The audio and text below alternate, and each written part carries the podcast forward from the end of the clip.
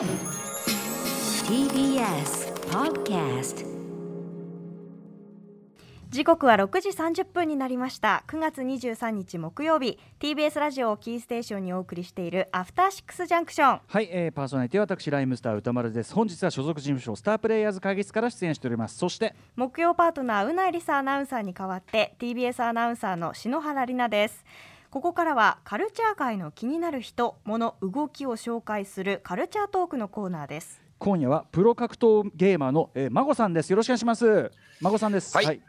よろしくお願いしよろしくおます。願いします。ということで、はい。えー篠原さん孫さんの、えー、プロフィールご紹介お願いします。はい、孫さんは e スポーツチーム魚群およびトパンが所属のプロゲーマーでストリートファイターシリーズなどいわゆる 2D 型対戦格闘ゲームを主戦場としますキャリアは長く2004年に対戦ゲームの全国大会闘撃のカプコン VSSNK2 部門でチーム中卒ドキュントリオとして優勝。数多くのプレイヤーの注目を集めました。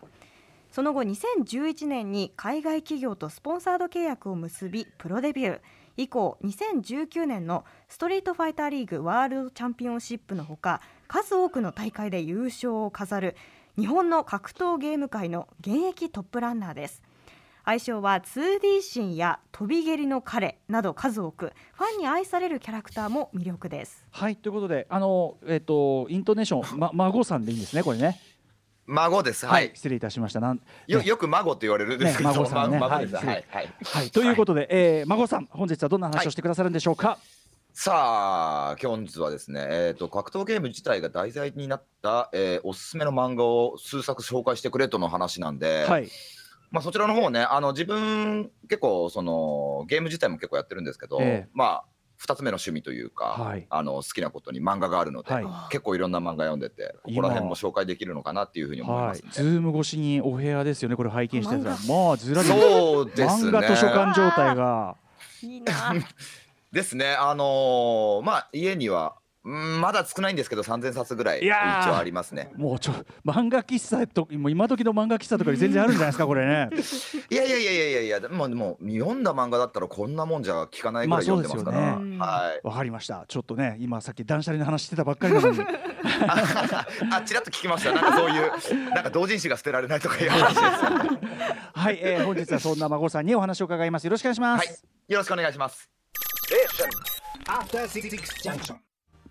ここからはカルチャートークプロ格闘ゲーマーの孫さんですはい、えーはいということで孫さん改めてよろしくお願いしますよよろしくお願いします。あのまあ今日本題は格闘ゲームを題材にした漫画ということなんですけど、えっと、はいそもそもこれだけこう漫画読まれてて、えっと漫画はずっとお好きだったわけですね。めちゃくちゃ好きでしたね。うんうん。なんかきっかけになったこうあれとかあるんですか？なんでしょうね、まあ昔からやっぱそのテレビとかで、はい。まあ勉強があんまり、まあ、好きじゃなかったのもあって、うんうん。結構そのアニメとかによく逃げてたみたいなのがあって、アニメとかを見るのがよく好きだったんですよ。うん。なので、えーとまあ、その派生で漫画を見始めて、えー最初はやっぱジャンプとかからですかなるほど。ねそれから見始めて。で気づいたら集めてましたね。すごいですね。割とこう単行本きっちり買われる読み手というか。そうですね、最近では、えー、とやっぱ電子書籍とかあると思うんですけど、はいうんうん。やっぱその紙の媒体で持っておきたいなってのがあるので無理やり、はい。あの紙の媒体で買ってますね。データその問題まさに先ほどちらりと言った電子書籍への置き換えをどこまで Z するか問題。いやこれはですねあの一冊買ったら負けっていうか多分電子書籍の方が便利だから そっち行っちゃうんだろうなって思ってますね。うんうんうん。ねえでもまああの非常にねいろんな漫画読まれているそんなね、えー、孫さんにですね今日はまあ格闘ゲームを題材にした漫画ということなんですけど、格闘漫画ではなく格闘ゲームを題材、これって結構あるんですか？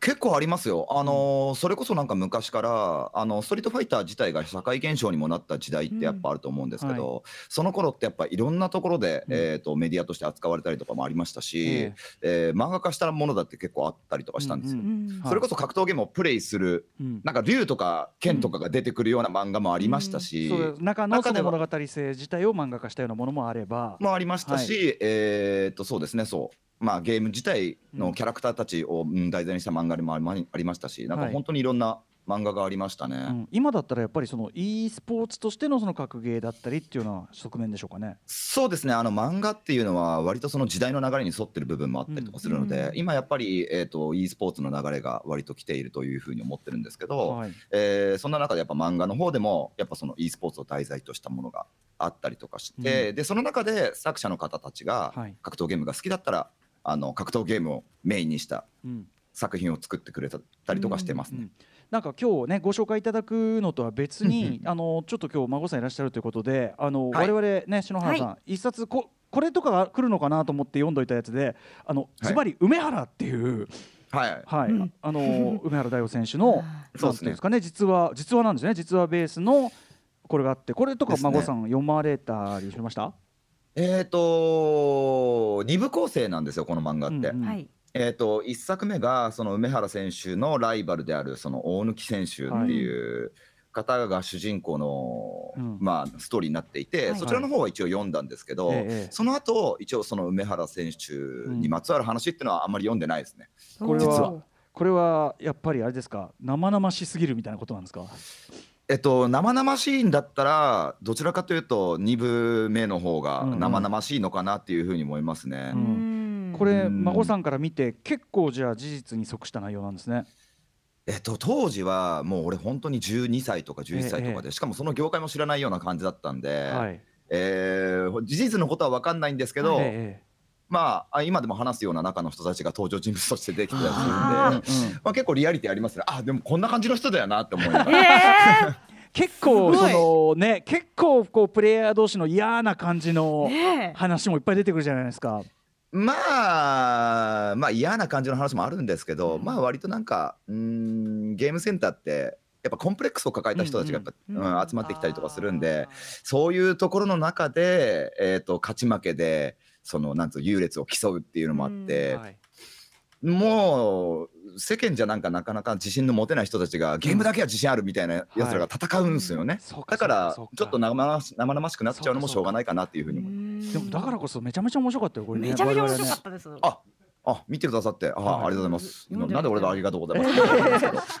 でもまあ格ゲー業界そのものに対して我々がねすごくあすげえなって思うような内容ではありましたよね。はい。そうですね。当時のゲーセンって本当にアンダーグラウンド的な場所だったんで、それの雰囲気っていうのを結構如実に、えー再現してるのかなっていうふうに思うんで、うん。本当にあのアングラのあのなんていうんですか、ケンガンアシュラとかバキみたいな雰囲気が。地下地下格闘地下格闘格みたいなね闘。みたいな雰囲気がちょっとプンプンしてくるようなうん漫画からはそんな感じでしたけど。実際そんな感じだったんですよね。まあそれこそなんつうんですかね学校とかのえ陽陽キャと言われる人たちはもう一切来ないような世界でしたから、もうなんかどんよりしてましたよ。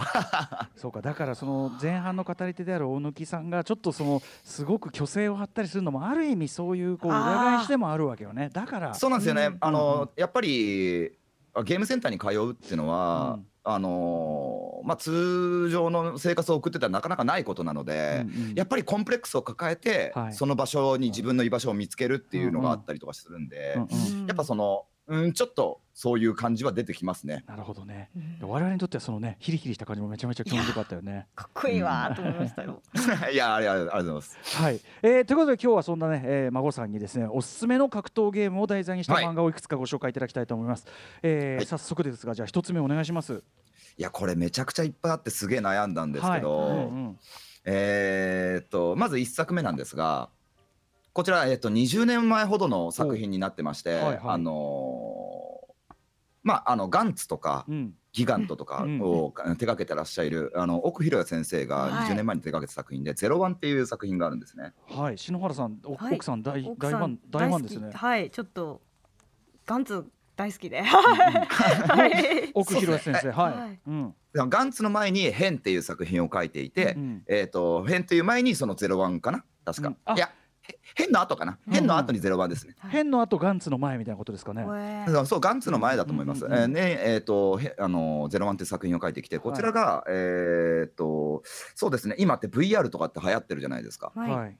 まあ流行りつつあるんですかね。うんあのバーチャル世界に入って、まあみんなとコミュニケーション取ったりゲームをしたりとかっていうのがあるんですけど、うんそれをゲームセンター内でそのバーチャルゴーグルをかけてはい。対戦格闘ゲームをやるっていう。ほー1999年の作品ですよすね。ごい。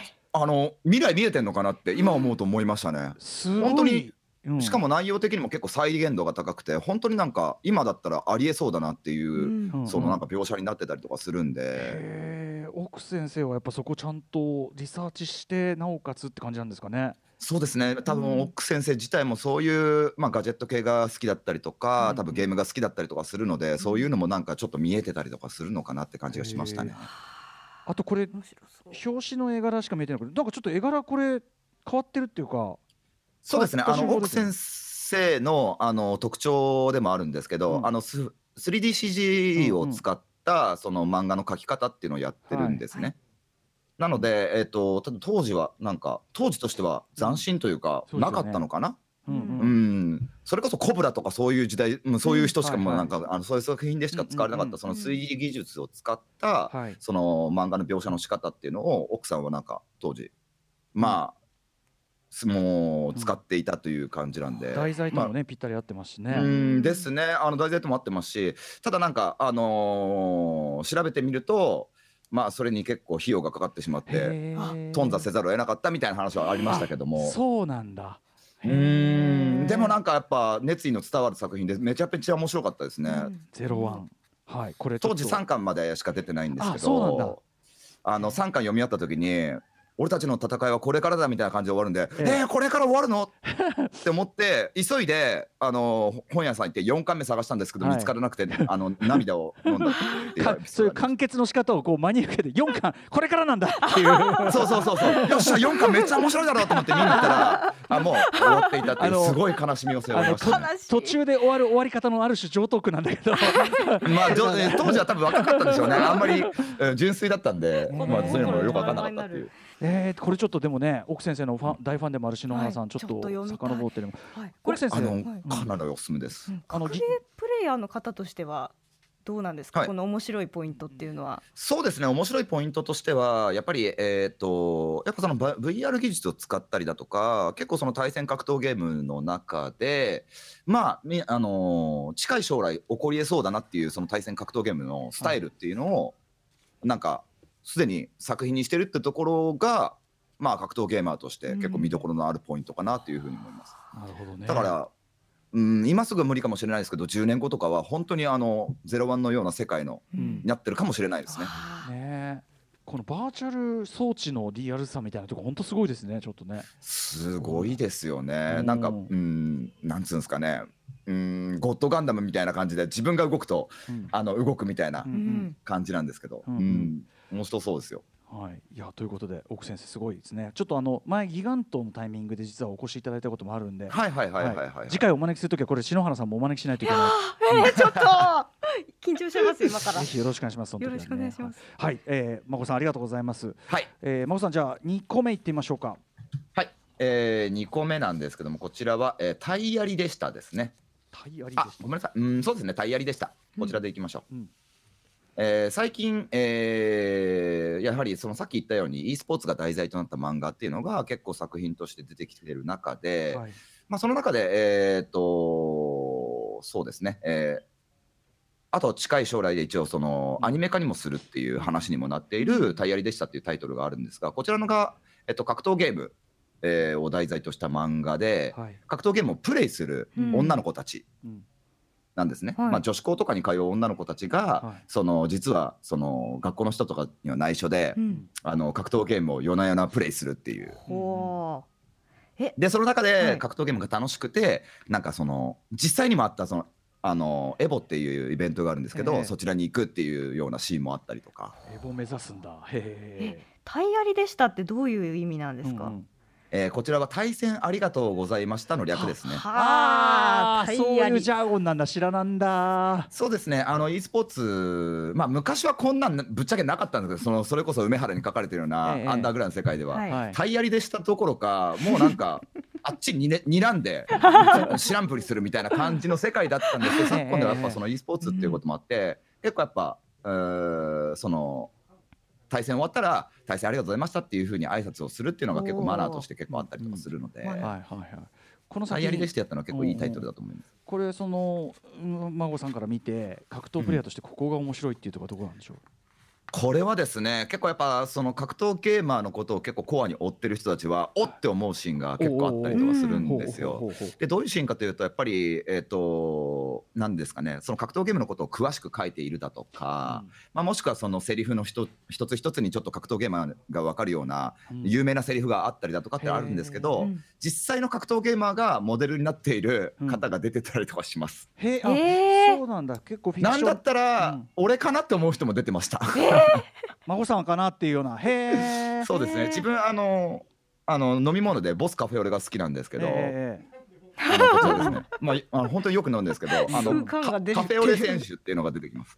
カフェオレ選手になっちゃってる。カフェオレ選手、これ俺なんじゃないかなって、まあ性格とかちょっと違います、うん違うと思いますけど、多分まあモデルにはなってるのかなって感じはしますねこれじゃあ。作者の江島恵里さんがすごくはい。調べらよまあ要するにお好きでそういうのを入れ込んでるんですねあの後書きとかにも書いてあったりとかするんですが、あの本当に格闘ゲーマーの普段からのそのインターネット配信とかを追っている方で、うんそれこそこの漫画を描くその作業をしながらその格闘ゲーマーのあのそういうインターネット配信をうんラジオとして聞いていたりとかするみたいです。へえなおかそういう方はいらっしゃるみたい。で、あのタイヤリでしただけではなくて、うんうん。最近ではそのインターネットのウェブ漫画の中で、うん。えーゲーミングお嬢様っていうのもあるんですけあどもこれもそちらもうん。タイヤリでしたと似たようにそのよく配信とか見てらっしゃる方が漫画を描いてらっしゃるっていう。おー今ねだから普通のその趣味として皆さんそういうゲーム実況を見たりとかって本当に広くねあの楽しまれてることでもあるからかつてだったら、あこういう人たち逆ゲーやるんだみたいな人がもう普通に参戦してきてもおかしくない確かに時代だし、そうなんですよね。そこ反映してるってことかもしれないですよね。うんそうですね。あの女の子がプレイしているっていうのがすごく描写としていいですよね。フレッシュなイメージに結構なりやすいですし、昔はだってうんうん言いにくかったですからね。趣味がゲームって。まあね、あのそのそれこそ 梅原の中でもちょっとこうね大人からするとすごくこう下から見られてるっていう描写はすごく出てきてるし、一方これはそのどちらもねそのさっきのえっとえっとタイヤリですもでしたもうゲーミングおお嬢様も両方まあお嬢様っていうこうセッティングが入ってるぐらいで。でもやっぱり、いはいはいはいざゲームやってしまえば同じ土俵ではあるわけですよね。同じ土俵ですね。関係ないですね。男女とか関係なくて勝ち負けで完全に決まるので、えーそこら辺はそこがなんか格闘ゲームのいい部分でもありますようね。ん結構このだからキャラクターたちが相当汚い言葉を吐くという、うんここがポイントみたいな。はい、そうですね。ここなんかギャップがあって面白いんですよ。これあの木曜パートナーのうないりささんもゲームやってる時本当にひどくなりますからね やっぱそういうもんよねこれはね。うなりささんって確か一回そのエボに出たことがあるとかエボはい行きました。はいそうですそうです、僕の知り合いが一回戦で当たったみたいなこと言ってました。あマジで？それはそれは。はいすごい。お世話になりました。はい。はい。ということでちょっとでまああの孫さんちょっと今日お時間が短くて申し訳ありません、はい、えっ、と全然大丈夫です。最後に孫さんからお知らせ事などあればお願いします。